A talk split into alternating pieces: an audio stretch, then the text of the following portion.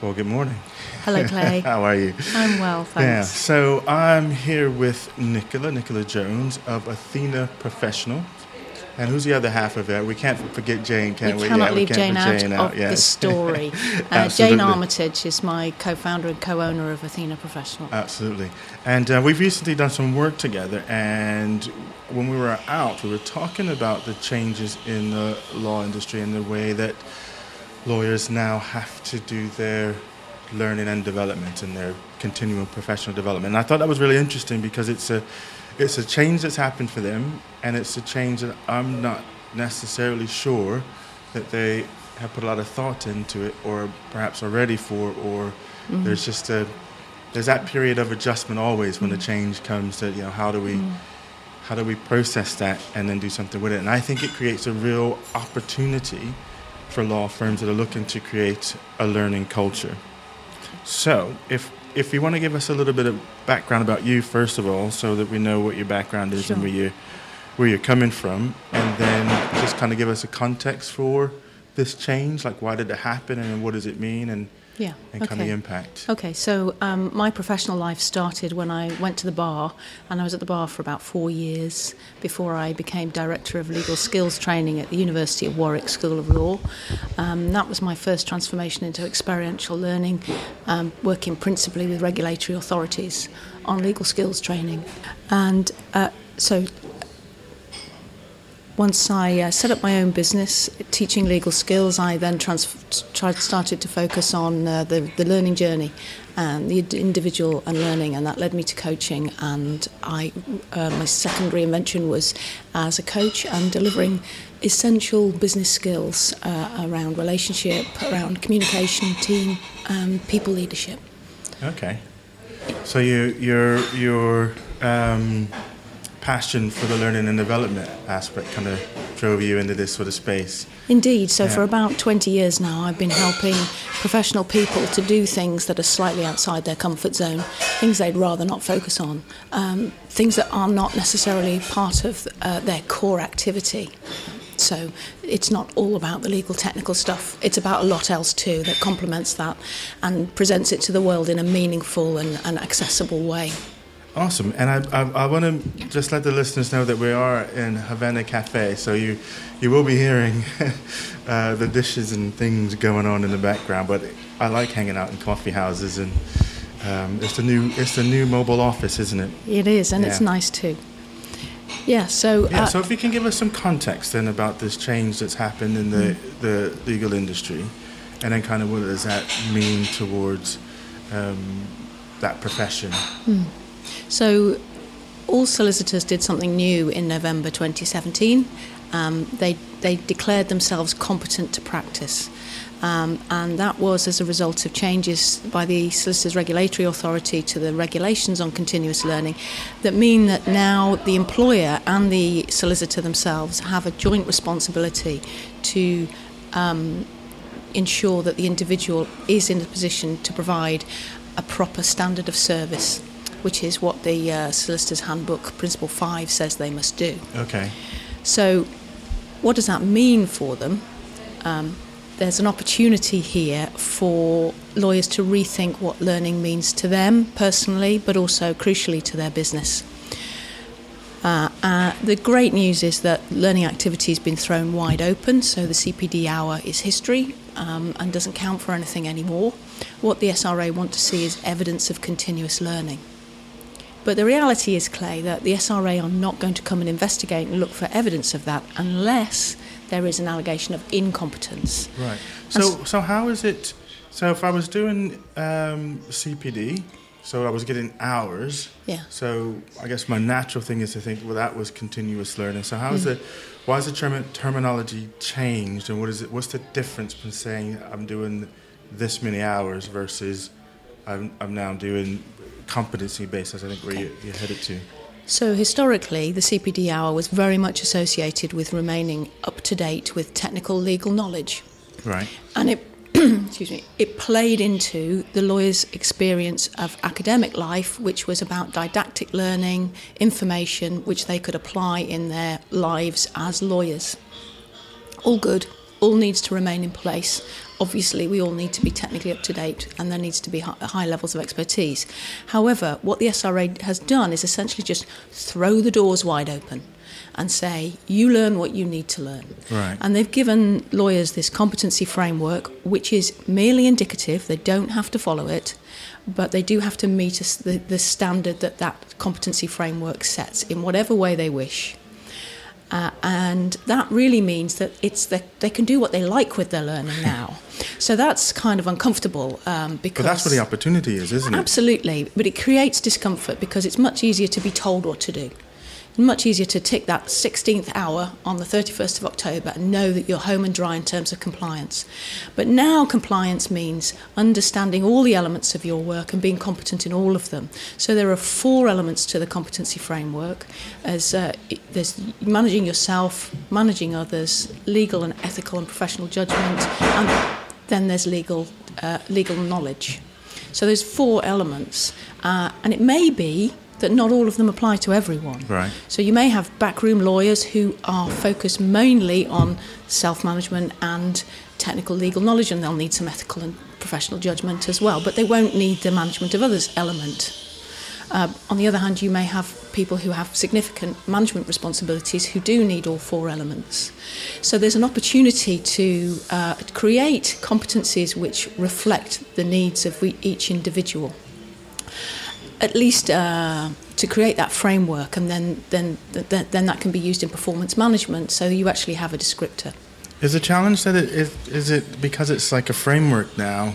Before you said it was easy. I had a number. Yeah. And I got to get number sixteen, and you know, I probably took some courses, and I could tick yeah. that off. But, but now it seems a lot looser, if that makes sense. As in, mm-hmm. while I have a loose framework, I don't yeah. have a, a specific target or yeah. God, I got to hit this many. I don't have a thing to aim at other than I need to be able to prove competency in one of these pillars or you may need to prove, prove competency in one or all of them. It depends right. on your role, and and it, it is exactly that. The loss of definition of learning me, in terms of hours means that lawyers need to redefine it for themselves and right. make sense of it for themselves in their business context, and that's fascinating and it's a brilliant opportunity. And the thing that's particularly exciting is that the SRA have thrown the doors wide open on learning activity as well as uh, as content. So you can do anything that could be a learning ex- activity. Examples. Give us an example. Well, um, the classic thing that lawyers think of as being a learning activity that they perhaps going into a classroom or a webinar. exactly, classroom or webinar are activities that they feel comfortable with because it follows that didactic telling mod- mode that they're used to dealing with. Um, but it could be that you write a blog post. It could be that you read something. It could be that you present something to clients or to to peers. Um, it could be that you uh, you have a conversation with a colleague about a particular problem. As long as you identify the learning that's happened and how you have applied that learning, so you can evidence learning, that has been captured as a learning activity. And so we, what we've got is this need for lawyers to understand the learning process, as in understanding that what they are doing is taking on board information but integrating it into an existing pattern of knowledge and then applying it, reflecting on it, and they need to write that process down. And does that create more work for? Well, if I'm a lawyer and I've got clients and I'm doing all these other things, is that not? I mean, it sounds like a lot of work. it doesn't have to be a lot yep. of work. It can be done in quite short form. Right. What we don't want is another t- tick box exercise. Right really what it requires is to understand that reflection is part of the learning experience. So coming away from merely being told and being a sort of vessel for knowledge to understanding that you need to apply the knowledge and demonstrate that you've applied the knowledge and just capture how that was. So it may be a line or two of text. It may in a in a, in a learning log Okay. Because uh, I was going to ask you about. It. I was going to say that um, one of the things, uh, and I know we went down to the Learning Technologies um, conference, and you know, there's a whole there's a raft of technology out there, so mm. like too much technology, mm. and LMSs. While you had LMS 1.0, I'm calling one LMS 2.0s are now. So they're, they're, that industry has changed, but they're pushing that piece of technology. So I guess it's how looking for something that helps make that recording activity or capturing activity easier, easier, seamless, and within the sort of workflow. That seems to be again a, another a challenge. It does. So you're talking about learning management systems there, yeah. which have gone from being big sort of hard drive, hard hardware uh, things to software as a service now. So they're very accessible, but how do you make sense of that world? Because there's so so many different products out there, as you said. Um, but there are products that you can use which will capture learning as you go along. Um, they used to need to be used intelligently, so it's not just a question of so and so was exposed to learning on this day, which right. is again going back to a tick box mentality. You need an LMS that's going to help you gather this evidence uh, evidence of learning, evidence of application, evidence of identifying ongoing need. Um, and those products do exist. Right, okay. So, what would you, if I was, um, I don't know, I'm a law firm, mid-sized mm. one. Mm. What should I be thinking about doing? Well, I think the first question you've got to ask yourself is why are we learning at work? Mm. What's it for? Because it's easy to do the legal update piece, and we're all familiar with that. Works with the grain of experience. But what what else do we need to do? So I would start with looking at your business strategy. What's the gap analysis there? So in five years' time, this business is going to be whatever it's going to be, bigger, better, um, delivering services of a different kind in a different way. Um, all those things are coming, so every business strategy should be looking hard at what that looks like, not just we will grow, we will be excellent, which yeah. is what you see in most law firm uh, strategies. Uh, what does it really look like in, in, in particular terms? And then what have you got now? What skills and knowledge have you got in the business now? And how are you going to equip people with the skills and knowledge that they will need to deliver that five year vision? Right. That's your gap analysis you need to then marry that with individual need and team need. So there's a bit of an art to sort of sewing together this learning need analysis. It's what we call it in, yeah, in yeah. L&D, right? So, so we need to sew that together, and that gives us evidence on which we can base a learning strategy. And this is something that you just don't see in the legal sector. There is a dearth of expertise around learning and development in the legal sector. It's a kind of everybody thinks somebody knows how to do it, and nobody does. Yeah. And the other thing is that people are very clever, highly educated, so they think they know about learning. And learning for business purposes is quite a different beast. Believe me, I've gone on that journey from being, you know, being a barrister and being very focused on my own reputation and my own performance to looking at learning in, in a much more holistic way and saying, what does it mean for the individual to feel confident and capable, and then for them to contribute to the business and create business outcomes. So you almost have to create thing. like a, a learning culture because yeah. it, you know at one point it might be I've got to do this tick box exercise, and it feels the shift now is let's create, you know, lifelong learning, learning culture, so that it's not a, it's not a chore. It's not something that I have to do, mm. as in, I'm only doing this because I'm being told to do. But it's something that's integral to the way that we do business, to the way that we yeah. grow professionally, to the way that our business grows. Yeah, I guess if uh, firms are looking at their COLP and saying it's your job to make us learn, then they're getting it wrong. Hmm um, learning uh, learning culture is something I think businesses need to aspire to in the 21st century because there's one sure thing is that we've all got to keep learning now. Um, you know, there is no way that we can feel that we've arrived in terms of our understanding. Can I ask you about this? Because just so we have to keep learning, I've seen some stuff out there in relationship to another skill that we have to have in the 21st century is unlearning. Mm. So being able to learn and unlearn because of the pace of change and things, technology and everything moving on, we have the ability to quickly unlearn and then learn something else. Yeah, I, that's a really interesting point. I like that. I saw a quote from Douglas Adams yesterday. Um, Douglas Adams wrote Hitchhiker's Guide to the Galaxy, and he, he wrote that uh, any technology that exists when we're born is just normal. Mm. Any technology that happens before we're 35 is exciting, and we might make a career out of it. And any technology that happens after we're 35 is unnatural and against the order of things. and I think that's absolutely perfect for our times because there are so many people in senior positions who would really rather ignore the whole digital agenda, the whole impact of the internet and technological advance generally generally. And heaven knows you and I, you know, at Learning Tech the other day, were just overwhelmed by how much information, how many different resources there are. How do you make sense of it? Yeah. And I think the answer is you work with people who do try and make sense of it for you, yeah. and that means understanding there's a need. Absolutely, and it's it's it's because uh, the grumbles that I hear is it's just one more if you bring in another system, there's one more thing I got to log Mm-hmm. into or remember to do. And I think part of the art of creating that culture and that structure is that it becomes a seamless part of your working Mm. day.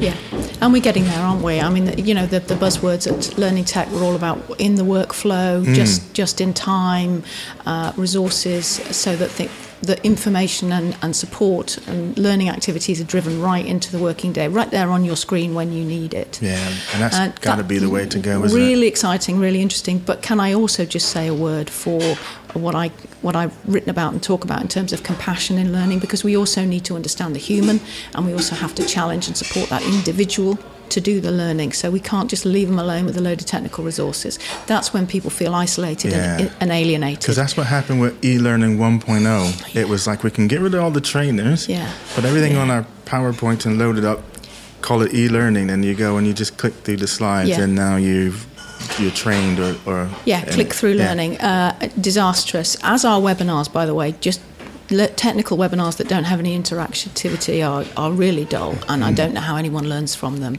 It's really passive. Learning is an active I was activity, going to say, do you, wanna, do you want to take a stab at defining learning for me? Because we had this Hmm. conversation over dinner, as in, you know, because it is a, you know, it's, it made me stop and think, okay, when we're, Yeah. because we're throwing the word around a lot, it's like, Yeah. well, what actually is learning? Okay, so. Um, Or is that too I- big of a I- I am- topic over well, our coffee that- this Let's just try and deal with that in about 60 seconds. I, I, I- if I may talk about my own experience. So Yeah. I, I've got sort of quite a lot of qualifications under my belt. I've got a, a history degree, I've got a master's in English literature, and I'm a, I've got a diploma in law, and I'm a barrister. Um, and I've done any number of continuous learning courses since, including qualifying as a postgraduate qualification in coaching. Okay, so tick, tick, tick, tick, tick. Lots of academic understanding and lots of academic experience and, um, and, and, and high performance. I would say that learning in the work context is different again. So we need to think about learning in terms of its context. Uh, so if I want to learn about philosophy, I might go to a book or a lecture, and Yeah. I might integrate that into my understanding of the world, and it's uh, it's something that adds- to my knowledge base, and it's a wonderful thing.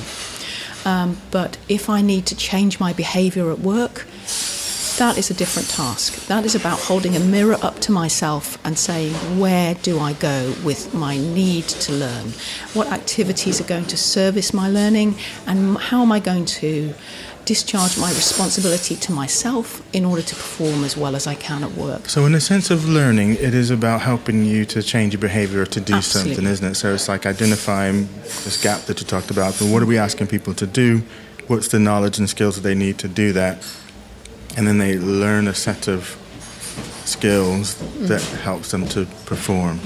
Yeah, and I think what's really interesting about that is understanding that intersection between the individual, their discretionary effort, and the business. Right. um, because the business has to take responsibility for supporting and challenging that individual. And it's not a one way street.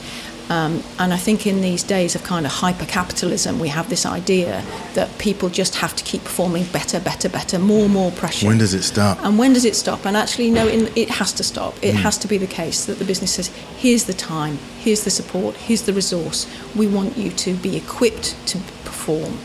Um, we're not merely about expectation. We demonstrate our commitment to you, and that's the that is the employment contract is a two-way process. Right. And demonstrating commitment to your employees that's that's part of the story. And yes, in return they perform. But I think we have to get away from this idea, which is, um, which is, I think, dominating a little bit now because of, a, of the void that's been created with the absence of CPD hours. So, so now it's easy for law, for, for law firms to say, no, okay, well, just over to you, do what you will. Yes. And that isn't enough. And in fact, in compliance terms, it isn't enough because there's a shared responsibility.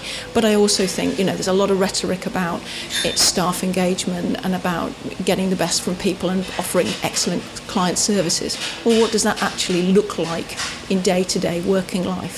And that looks like, I think, part of that story is demonstrating that people are recognised and their needs are recognised in terms of learning. So, a couple of things, and then we'll kind of wrap this up. One is how can Athena professionals help lawyers, law firms to deal with this? And then where can we find you on the internet? Okay, so um, we, Athena Professional provides um, advice and support on creating people strategy, so the whole piece around learning and development, but not just that, looking at how people move through the whole business. Uh, um, and at each touch point, how do you set expectation and, and how do you f- hold people to account for performance? Um, so we can help create strategy. And the second part of that is that we can help create blended learning programs that create lasting learning um, and, and transform skills.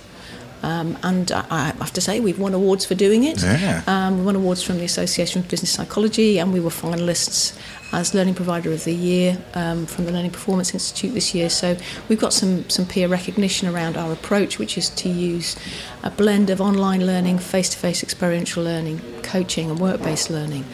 Um, and you and I both share this desire to kind of look at the horizon and see what we can bring to our clients, and Yeah, we absolutely. constantly do that to make the learning as, as rich and as, as uh, have as much impact as possible. Um, so it's about not just sheep dipping. Can we stop sheep dipping people in learning, please? That that is not a way to go. So by sheep dipping, I mean send somebody on a course and expect them to come back to work transformed. That Yeah. will not. And that's happen. quite common, though, isn't it? It's like you've been on the. So we have this gap. Go on a training course, then everybody should know it. That's it. You, why are you not doing this? You've been on a training for it. That's a common thing, isn't it? And Totally, yeah. I yeah. think it, the, in the course just starts the journey, and then it's how do we embed, Yeah. embed that? How If do we you- apply it? Isn't it? if you're not careful, uh, that kind of learning activity actually adds to the pressure. Because you know we maybe get someone come on a one-day performance management course, and then they're expected to know how to do it and do it really well. Actually, they're merely acquainted with some skills. They haven't had the opportunity to practice, reflect, get more feedback. And if you know about learning, you know that formative learning is the most important part. It reminds me of the scuba diving, as in, and I guess driving the same. When we when I was qualifying to be a scuba diver, and one of the things they said is you actually learn scuba diving after your Yeah. certification, isn't it? So you- during the certification, but you're just learning the skills, Yeah. how to stay safe. But then you actually learn how to dive once you're Yeah. past that point, and you can get out Yeah. and you can start to apply it and use it and Yeah. become fluent in it. And to be fair, this is a good thing the SRA have done. Um, Lawyers find that kind of hard to stomach because they're not very fond of the SRA. But this is a good thing the SRA have done because they're saying you can now engage in continuous learning exactly the same way you're talking about with your scuba diving. So it's open to a business to say what it needs and to go about helping people on that journey to learning, not just giving them a one off course and saying, right now you're fixed. Sweet. Now, where can we find you? You can find us at athenaprofessional.co.uk um, and you can email me on nicola at athenaprofessional.co.uk. Um, Social media? and I am on Twitter at noo.jones, so that's N-O-O dot Jones. All right. Yeah, that's that's my familiar name, Noo, and uh, and on LinkedIn also. Okay, excellent. Well, thank you for that. I enjoyed that. And we'll have to have a follow up conversation because I'm interested in a number of different uh, topics, especially about how technology is impacting learning and the way that we we learn these days. And it's a, it's a wide open field now. It is all to play for.